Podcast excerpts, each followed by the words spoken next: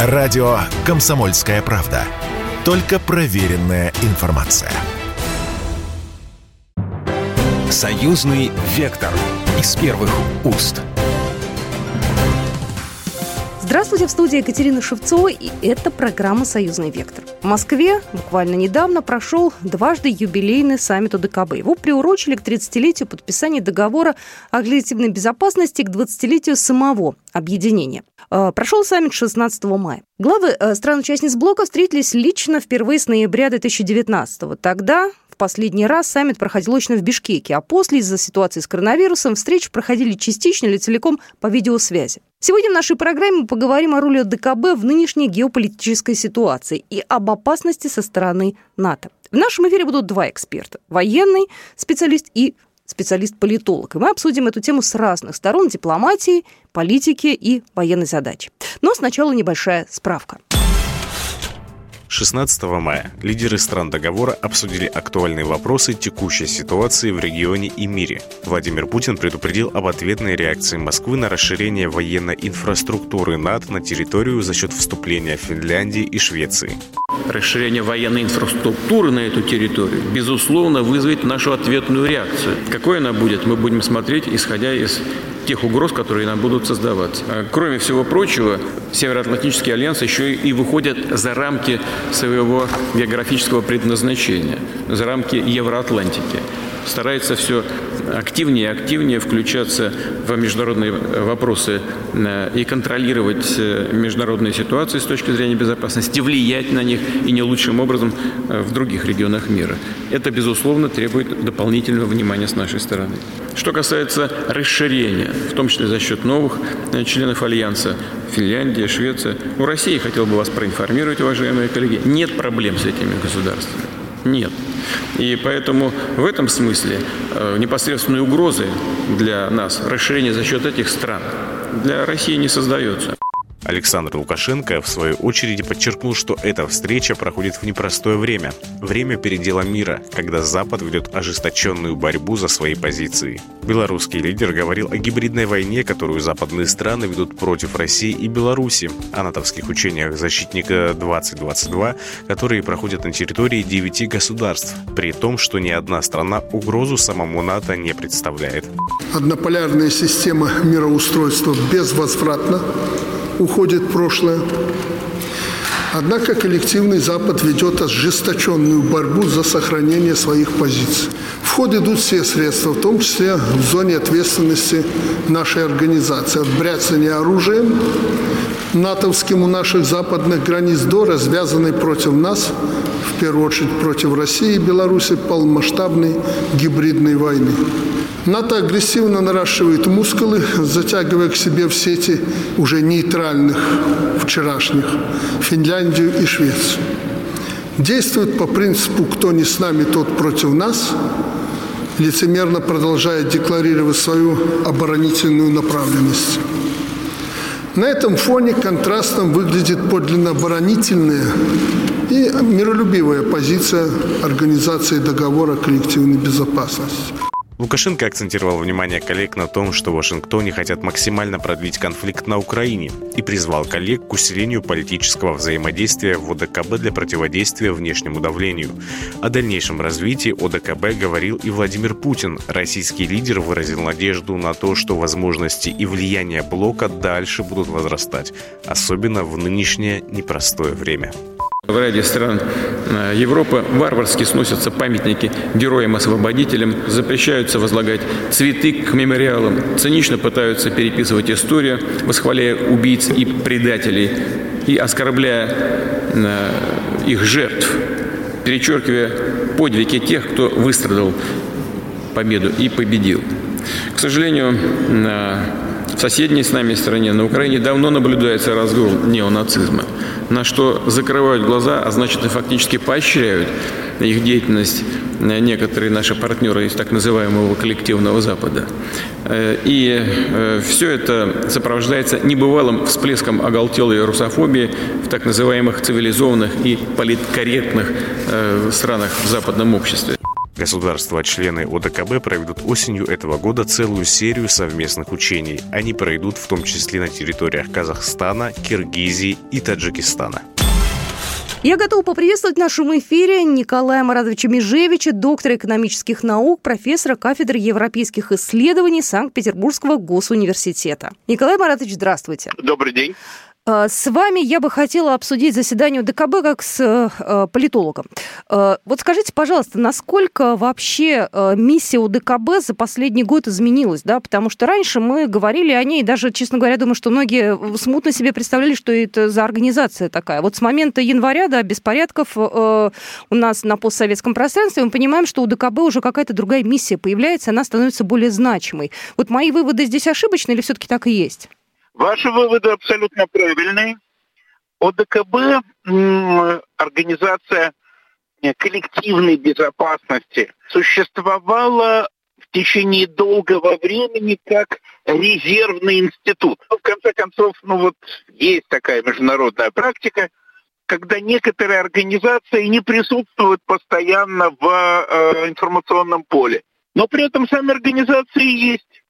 И они представляют собой некий инструмент, который э, сработает, проявит себя только в чрезвычайных ситуациях. Чрезвычайных ситуаций было несколько. Я хотел бы напомнить, что до Казахстана была еще одна чрезвычайная ситуация, связанная с Республикой Беларусь. Конечно, конечно. 2020 И год, если да. бы, да, 20 год абсолютно точно, если бы Александр Григорьевич Лукашенко не справился сам, хотя э, справился он сам, это есть факт, но при этом опираясь на достаточно э, сильную э, морально-психологическую поддержку со стороны России, и даже не совсем морально-психологическую, ибо Россия прямо сказала, что мы поддержим белорусскую власть и сосредоточила резерв э, военнослужащих, представителей МВД и Росгвардии недалеко от белорусской границы. И довела до сведения руководства Республики Беларусь, что если руководство Республики Беларусь примет решение э, о том, что им нужна помощь, помощь будет оказана. И я прекрасно помню, что в Минске так называемая белорусская оппозиция по этому поводу сразу же впала в панику, и, в общем, абсолютно оправданно, понимая, что шансов теперь нет.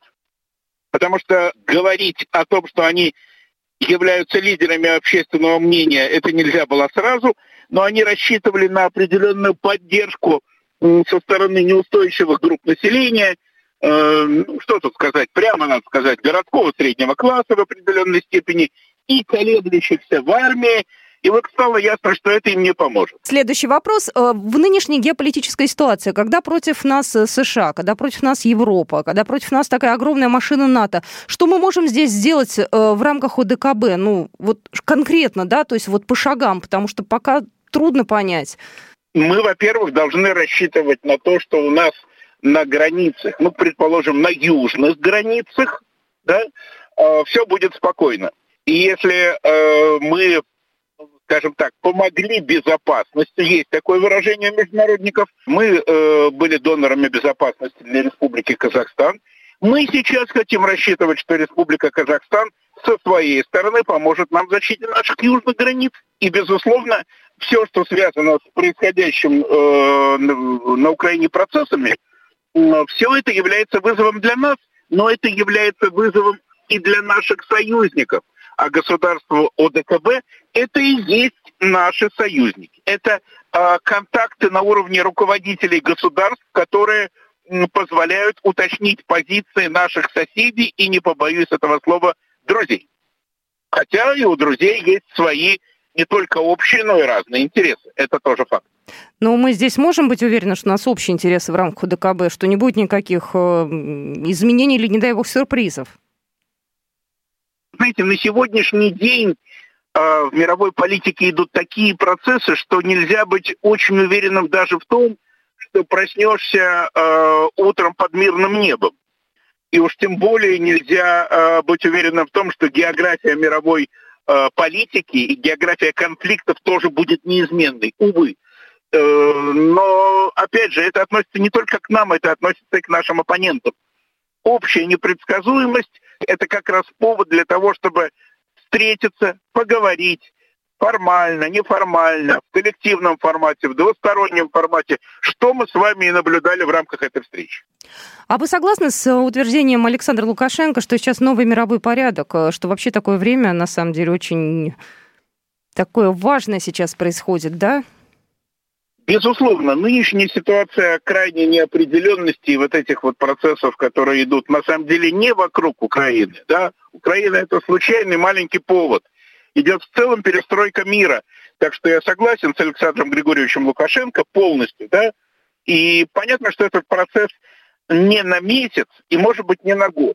И вместе с тем опыт предшествующих тысячелетий человеческой истории подсказывает нам, что все равно рано или поздно вот эта повышенная турбулентность пройдет, и мы ну, постепенно, не сразу перейдем к какой-то относительной стабильности. Подчеркиваю, относительной стабильности. И э, до конца этого года какая-то более-менее понятность с вашей точки зрения наступит или нет? Потому что события развиваются, в общем, достаточно стремительно, я бы сказала. До конца этого года никакой ясности не будет. Э, собственно, все, что происходит, укладывается в одну, форму, э, в одну фразу. Наши американские соседи по глобусу понимают, что из их рук уходит сила. И вот в последнем, последнем рывке они хотят задушить всех оппонентов. И вот тут вопрос, хватит у них сил в этом последнем рывке или не хватит. Вы слушаете программу «Союзный вектор», и мы продолжим буквально через пару минут. Союзный вектор из первых уст. Союзный вектор из первых уст. Я еще раз всех приветствую. Меня зовут Екатерина Шевцова. Это программа «Союзный вектор». Сегодня мы говорим о роли УДКБ в геополитической ситуации, об опасности со стороны НАТО. И у нас на связи Николай Маратович Межевич, доктор экономических наук, профессор кафедры европейских исследований Санкт-Петербургского университета. Знаете, то, что делают американские власти, европейские, то есть когда, знаете, надо в какой-то момент остановиться, но у них нет, у них тормоза отказали. Это такая моя обывательская точка зрения. Вот, но все-таки политики должны быть более взвешенными, сдержанными, да, и адекватными, наверное. Понимаете, в чем дело? Политики Соединенных Штатов Америки должны быть именно такими сдержанными, взвешенными, адекватными, образованными. И, в принципе, Байден на большинстве этапов своей карьеры и был именно таким. Поэтому он приезжал в Советский Союз не молодым человеком, но это не, мало, не мало, его не молодость приходилось на эпоху Брежнева. Так да? мы же помним фотографии с Громыко, да, его, они жмут друг другу руки, это было да, сильно, сильно давно. Да, это было сильно давно, но он уже тогда был сильно немолодым человеком. Ну, я имею в виду не Андрея Андреевича, но э, Байдена, да? И вот, к сожалению, сейчас вот тот опыт, на который я, например, надеялся, а, видимо, по каким-то причинам, может быть, чисто возрастным причинам, а его окружение – это люди полуслучайные, слабообразованные и не способные заглянуть за горизонт. Вот, например, они не способны ответить на один простой вопрос. Ну, если Россия проиграет, понятно. Да? Мы туда придем, мы оккупируем, мы наведем порядок и так далее. А если Россия выиграет? Что, например, будет делать канцлер Германии, которого посол э, Украины так метко сассоциировал с ливерной колбасой? Вот он сейчас говорит, что нам нужна война против России до победного конца. Ну, кстати, еще один канцлер Германии тоже об этом говорил. Кстати, знаете, кончилось я... все плохо. Я вспомина... Не весело кончилось. Я вспоминаю здесь просто, насколько, видимо, было терпение ангельское у Ангелы Меркель, да, и насколько она была все-таки выдержанной и политически мудра. Я не знаю, права я или нет, но э, даже если их сравнивать, да, как, как медведь просто, знаете, прошел сейчас по Европе. Ангела Меркель человек старой школы. Она помощница Гельмута Коля она носила бумаги за Гельмутом Колем. Но нет в этом ничего унизительного, наоборот. Человек, который стоит за спиной руководителя, он учится у руководителя. И чем сильнее руководитель, тем лучше учеба. И у нее это получилось. Это абсолютно очевидный факт. Да? И еще она жила в одном мире, в социалистической стране – переехала в другой мир и как политик прошла через все эти вызовы, поэтому сравнивать Меркель и Шольца, ну, в принципе, да, можно э, сравнивать э, домашнего котенка, э, и э, опытного э, злобного африканского тигра. Но даже в этом случае разница не так велика, как между Меркель и Шольц. Ну а такие э, люди, которые определяли судьбы Европы ранее, да, Деголь, Черчилль, да, он не любил нас, э, Россию, не любил коммунизм, но это была величина, это была глыба. А когда сейчас в одной из американских газет назвали Зеленского Черчиллем сегодняшнего дня, ну, это даже не смешно. Это бред какой-то уж, извините. Э, это бред, да. Причем это бред уже такой, очень опасный. Потому что я думаю, что если, ну, вряд ли Черчилль с Зеленским встретятся, потому что я все-таки думаю, что при всех нюансах Черчилль, э, как бы это сказать, находится в верхнем отделении, в раю. Ага. Ну, при всех нюансах. А господина Зеленского туда не пустят, поэтому встречи не будет.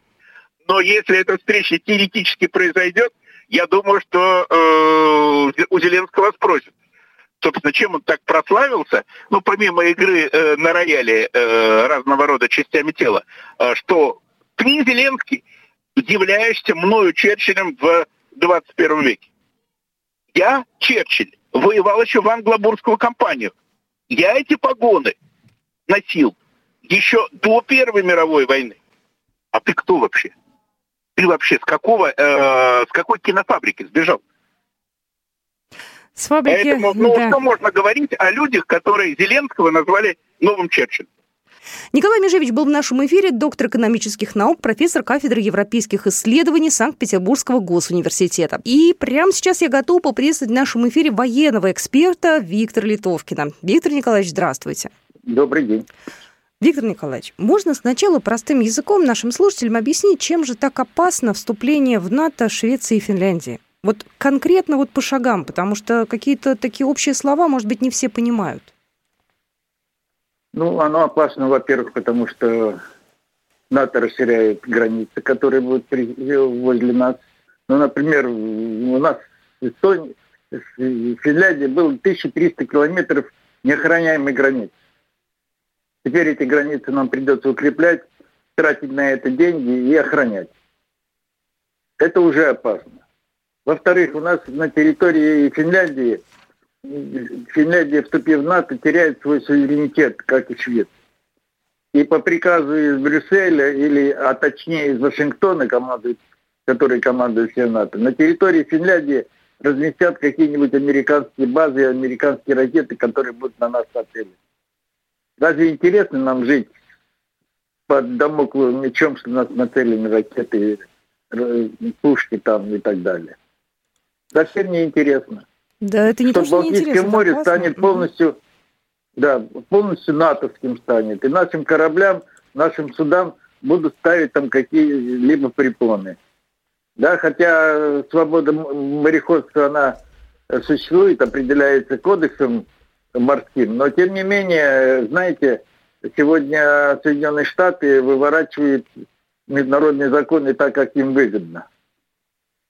Как говорят, по установившимся в последнее время правилам. Не по международным законам, не по резолюции Совета Безопасности ООН, а по установившимся правилам. По правилам, которые устанавливают Соединенные Штаты. Нам это надо?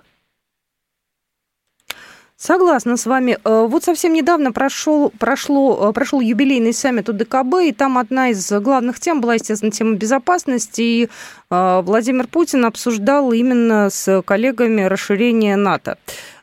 Конкретно, да. что здесь с военной точки зрения может сделать УДКБ? То есть мы можем разместить какое-то дополнительное вооружение или что-то где-то усилить? Вот если можно, конкретно по шагам, что мы можем сделать, чтобы себя обезопасить?